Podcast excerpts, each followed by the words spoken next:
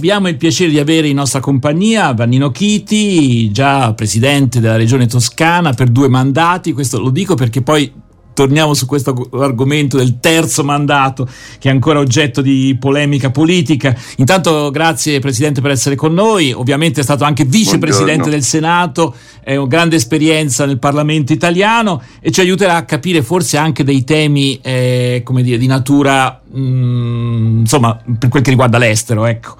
Allora, e infatti tutti i giornali aprono con, ancora con il caso Navalny, sul Corriere si legge Mosca spieghi, eh, su Repubblica invece eh, l'accento è polemico in rapporto alla dichiarazione di Salvini. Salvini la voce di Mosca.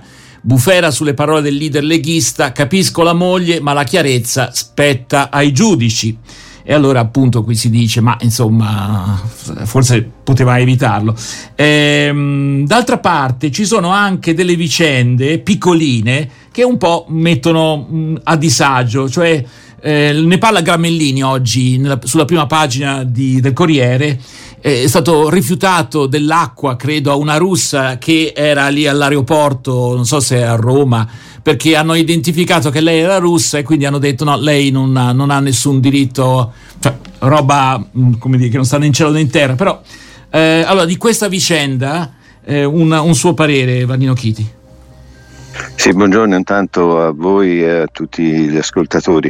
Ma eh, io penso che quando un ordinamento vieta alle persone di esprimere nella legalità, nella democrazia, non nella violenza, di esprimere il proprio pensiero, eh, di manifestarlo, di portarlo avanti, quale che sia questo pensiero, lo dico perché di Navalny si dice sì, ma era stato di estrema destra e poi era comunque di destra. Non ha importanza questo, non possiamo scendere a questi livelli. Quando un regime, quando un ordinamento politico vieta la libertà di pensiero e di espressione, è un regime non democratico. Se poi opprime, arresta e fa morire, come è successo a Navalny e è stato l'ultimo, non il primo, allora va condannato e questo deve essere sempre valido, cioè non ci può essere arbitrio. Condanno se sono di sinistra, se vengono colpiti quelli di sinistra, se sono di destra, se vengono colpiti quelli di destra. Eh, difendo questi diritti in un paese a cui non, non sono, non, che non mi è tanto simpatico e non lo faccio a un paese che è più vicino. Vanno difesi sempre, sono diritti umani fondamentali. Il vice premier italiano è diventato Salvini, è diventato un caso europeo. C'è una dichiarazione sui giornali appare del portavoce dell'Unione Europea che dice appunto eh, che c'è un esponente importante di un governo dell'Unione che è in contrasto con le posizioni che, ha preso, che hanno preso tutti e 27 governi e ha preso l'Unione Europea. È grave perché che si dica in un regime come questo eh, quello della Russia, voglio dire, con mm. Putin, che si dica sì, mh, mm, eh, decidano eh, le verifiche dei medici e dei giudici, quando non è neanche stato restituito il corpo, non si vuole un'indagine e una conoscenza internazionale. Si fa allora i garantisti con i regimi autoritari e peggio. E poi quando si tratta invece di vicende italiane o di migranti si fa il contrario. Sono le gravissime incoerenze di Salvini che chiamano in causa inquietanti sospetti sui legami della Lega politici e non solo, eh, vediamo se saranno chiariti, della Lega con il partito mm. di Putin e con la Russia. Allora, per riprendere le parole di Salvini diremmo eh, vediamo i giudici eh, se fanno chiarezza anche su questo. No. Allora, Claudio... E qui andiamo al memorandum famoso dove è intervenuto anche ieri Crippa, il memorandum che era un contratto in tempi non sospetti, quando l'amicizia con la Russia e con Putin, che, da, che dava gas, che veniva in Italia a Milano... Sì, erano tanti eh, gli amici, eh, eh, non erano solamente sì, i leghisti. No, no, no, però lì eh. c'è un contratto che Salvini ci ha fatto vedere in diretta, l'ha mostrato mm. tutti. Cioè, a volte bisognerebbe ricordare sì. che, nonostante la memoria è corta sì, perché le notizie viaggiano, che queste cose che vengano pubblicate e presentate poi restano. C'è un libro di Travaglio mh, piuttosto mh, nutrito pieno pieno di dichiarazioni di politici da destra fino a sinistra di eh, amicizia con Putin eccetera eccetera. Questo qualche anno fa eh, quindi Roberto, adesso magari no, no, mm, però c'è un contratto che Crippa ha detto che non esiste più che si è perso e poi in realtà c'è questa affermazione. Allora Bannino sì, Chiti. io mi riferivo, mi riferivo a questo eh, quando ho parlato di posizioni della Lega a questo contratto che proprio Salvini fece vedere e, e che ora Claudio ri, riferiva. E, vabbè, c'è un intervento di Renzi, mi pare, sulla stampa. Ecco, io lo condivido, cioè, mh, è vero che ci sono stati tanti a simpatizzare con Putin in tempi eh, anche non proprio lontanissimi. Anche eh, l'attuale Presidente del Consiglio, anche Salvini. La differenza è che Salvini si mantiene su quelle posizioni anche di fronte a fatti gravi come quelli di Navalny e si mantiene su quelle posizioni quando ha op- posizioni del tutto opposte, opposte nei confronti dei più deboli. Questo è il problema. Chiaro. Allora, ehm, una, un commento su questa vicenda che, che, commenta oggi Gramellini, e cioè il rischio che insomma, questa situazione crei degli umori non proprio positivi, anche tra la gente normale, insomma, ora io leggo qui sul caffè di Gramellini al duty free di Fiumicino. Anna Larina entra per comprare una bottiglia d'acqua, la cassiera associa il cognome sulla carta d'imbarco alla cadenza slava, le chiede se è russa, quella dice di sì e allora lei risponde per quel che avete fatto non possiamo eh, venderle acqua né altro genere di conforto. Vabbè, uno dice un imbecille. E questo, no, volevo, eh, volevo soltanto dire io, la differenza tra prima e dopo, è che c'è una guerra di mezzo. Sì, cioè, sì, no, non era lo stesso. Eh, chiarissimo, chiarissimo. No, no, ma io lo capisco.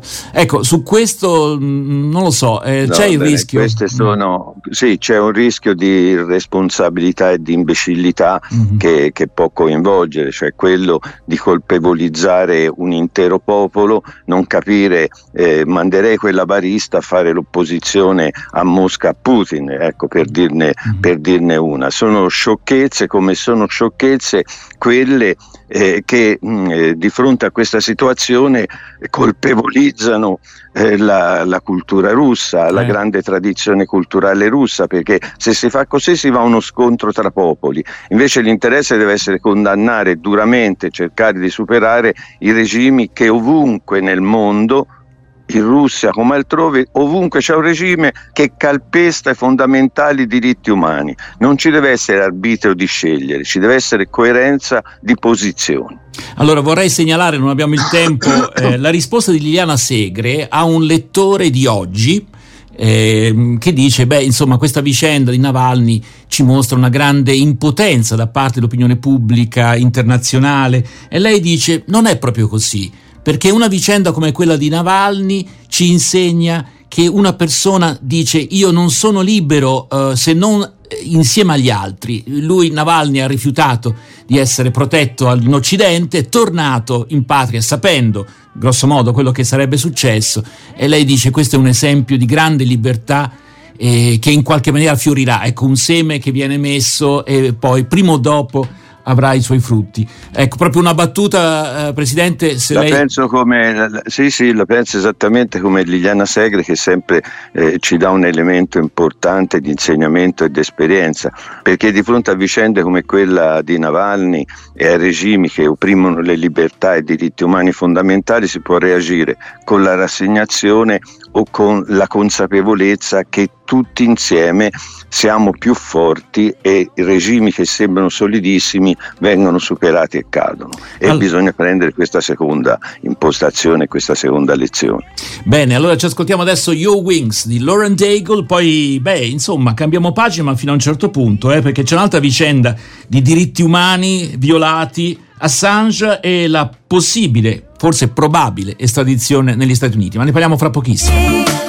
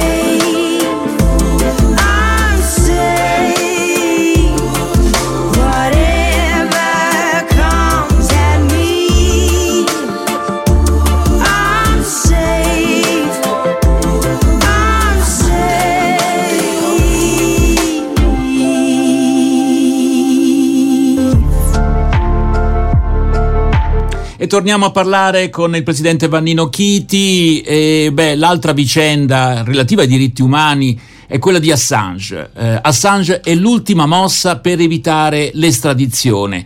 Sempre dal Corriere della Sera di oggi, negli Stati Uniti morirebbe, questo è il virgolettato, il caso all'alta corte britannica, la moglie dice è come Navalny.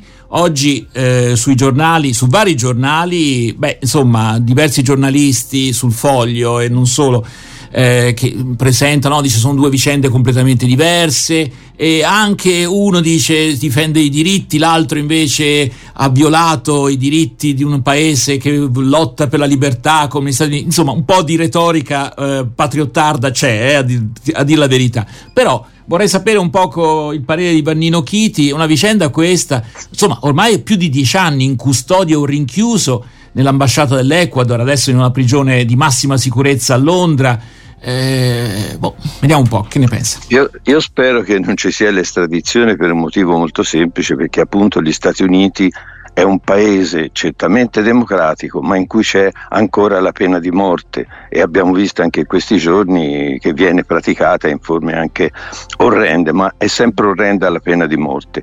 Eh, non condivido neanche la dichiarazione che dice ha violato diritti. Assange ha rivelato alcuni aspetti eh, che certo si possono eh, anche eh, racchiudere nella cornice eh, diritti di uno Stato, ma quando diritti di uno Stato sono di non trasparenza, di informazione che viene carpita o che viene usata in altri modi, io penso che ci sia un dovere di, di, di, di, poter esprimersi, poi si controbatte se ci sono argomenti, mm. perché altrimenti in questo davvero ci sarebbe un punto di convergenza. Il problema è che, che in, in, America dicono, beh, lui ha rivelato delle cose che hanno messo a rischio i nostri agenti in mezzo mondo, insomma. Eh, sì, il problema però, è che però, prima avevano eh, fatto delle cose che mettevano a rischio la libertà eh, con cui noi si comunica e ci si comporta nel mondo e tra le, e mm. tra le due cose secondo me prima, viene prima la violazione di diritti che sono di cittadinanza e, e, e, e di avere unilateralmente anteposto la sicurezza ai diritti di tanti. Ma in ogni caso io la penso così, poi ci possono certo, essere certo, posizioni certo. diverse. Il punto della pena di morte morte mi pare che sia un punto mm-hmm. serio, di condanne severissime, mi sembra che sia un, un, un, fatto serio, il monito che verrebbe un fatto serio. La differenza qual è però?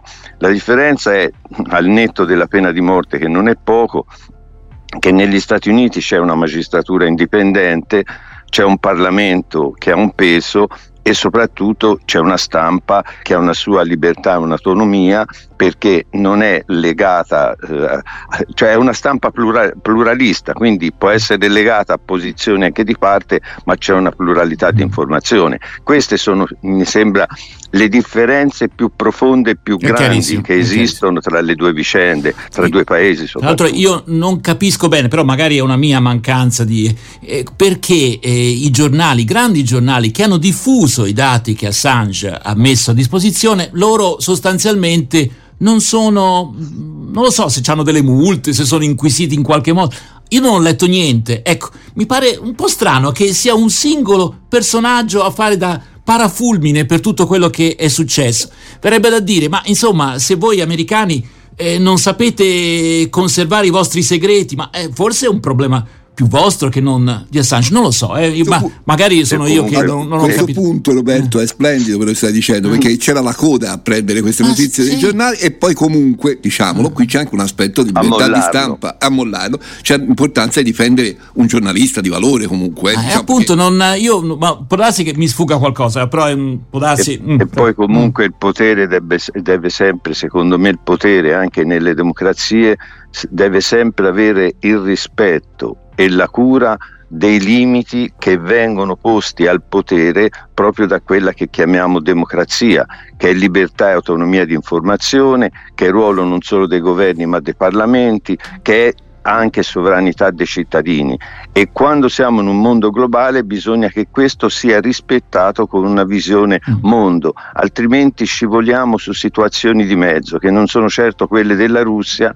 ma non sono certo neanche quelle che immaginiamo dal punto di vista del rispetto pieno delle libertà e dei diritti umani. D'altra parte lo sappiamo, basta vedere i rapporti di Amnesty International che nessun paese al mondo è al traguardo per quanto riguarda i diritti umani. C'è chi va meglio, c'è chi va peggio, certo. c'è chi va malissimo, ma questo dobbiamo averlo presente certo. e garantire quelli che danno ci danno gli elementi per valorizzare le, le, nostre libertà, anche pagando prezzi di persona a volte molto alti. Allora, eh, prima di cambiare completamente argomento, io vorrei dire, insomma, quest'uomo magari non rischierà la pena di morte, non lo so, è un escamotage per cercare di evitare l'estradizione, ma si becca 175 anni di carcere per 18 ecco, capi so. di imputazione. Io non lo so. No, ecco. allora, ce n'ha più di 50, non sta, non sta bene. No, no, non diciamo se li fa comunque 175 anni, ma insomma, però. No, quello no, ma insomma. Eh, no, no, ma infatti è la sproporzione delle pene. Vabbè oltre Vabbè. al fatto, ripeto, che, che sì, ha un uso anche di difesa, però ci ricorda anche che un paese come gli Stati Uniti, cioè non è la Cina, voglio dire, non, non, non, mm. non, è l'Iran, non è l'Arabia Saudita, la pena di morte è una barbarie di Stato e questo non dobbiamo scordarcelo mai, certo. che sia applicata o che sia prevista, è grave che sia prevista. Allora, eh, a questo punto, beh, abbiamo quasi forse un minuto, un minuto. Eh, io vorrei a questo punto arrivare un poco vicino a casa nostra, proprio in senso stretto, eh, qui eh, negli studi di Firenze, siamo a un chilometro di distanza dal, dal cantiere che è crollato. In via Maritti. Ci sono delle indagini in corso, naturalmente, per quello che è successo hanno recuperato la quinta vittima. Allora sono in tanti a domandarsi se la politica ha qualche possibilità e qualche responsabilità per quello che succede. Gli incidenti sul lavoro sono tantissimi nel nostro paese, ne abbiamo parlato anche nei giorni scorsi. Si potrebbe o si dovrebbe fare qualcosa di più? Eh, Vanino Chiti, insomma. Mm, sì, I motivi degli incidenti sono più di uno, de, delle morti sul lavoro, dei feriti sul lavoro. Allora, uno è il fatto dell'intensità de, de, del lavoro e infatti a volte vengono colpiti sia lavoratori dipendenti, qualche volta anche artigiani, piccolissimi imprenditori. Quindi l'intensità con cui si è costretti a lavorare. Le nuove tecnologie e la non formazione e preparazione e poi soprattutto, e qui c'è una responsabilità anche su questo, della politica, il fatto degli ispettori che sono pochi. A un ispettore tocca oltre 10.000 imprese di controllo. Come fa una persona a controllare 10.000 imprese? Ho visto, ho letto in questi giorni che la, un'azienda, non so se è proprio questa del cantiere, eh, era stata controllata 14 anni fa, non, non, è negligenza, appunto, c'è un rapporto sproporzionato, bisogna aumentare gli ispettori. E poi bisogna, al di là delle responsabilità dirette, avere presente questo problema e seguirlo come vicinanza politica. Tra l'altro molti incidenti, non questo di Firenze che ci ha colpito da ultimo, ma avvengono nel viaggio per andare a lavorare o per tornare a casa, perché si è stanchi, perché si è stressati. Allora, per esempio, puntare anche su mezzi pubblici e ridurre costi e favorire chi va a lavorare o chi va a scuola in questa direzione non è solo che aiuta a combattere l'inquinamento e ce n'è bisogno, ma dà anche maggiore Insomma, sicurezza. Qualcosa si può siano... fare, qualcosa si può fare, non si c'è da fare. avere un atteggiamento mezzi... di rassegnazione, insomma, chiaro. Bisogna che ci mm. siano, ad mm. esempio in questo caso, mezzi pubblici adeguati e, e, e prezzi convenienti o scontati o gratuiti in certe fasce orarie e poi sì. gli orari che corrispondono. Pres- Quindi ci sono tanti interventi che si possono fare, bisogna non dimenticarselo tra qualche giorno. Ecco, ecco questa è una cosa spesso facciamo. Certo, certo. Presidente Chiti, una domanda a cui si risponde sì o no. La Lega non fa sconti sul terzo mandato, vuole il terzo mandato per Zaia, per tutti gli amministratori, i presidenti di regione in questo momento. Lei è stato presidente della regione toscana per due mandati. Allora, eh, se lei si trovasse in questo momento, appunto, ancora presidente della regione toscana, le farebbe piacere il terzo mandato oppure lei pensa che no, basta, non bastano due e avanzano?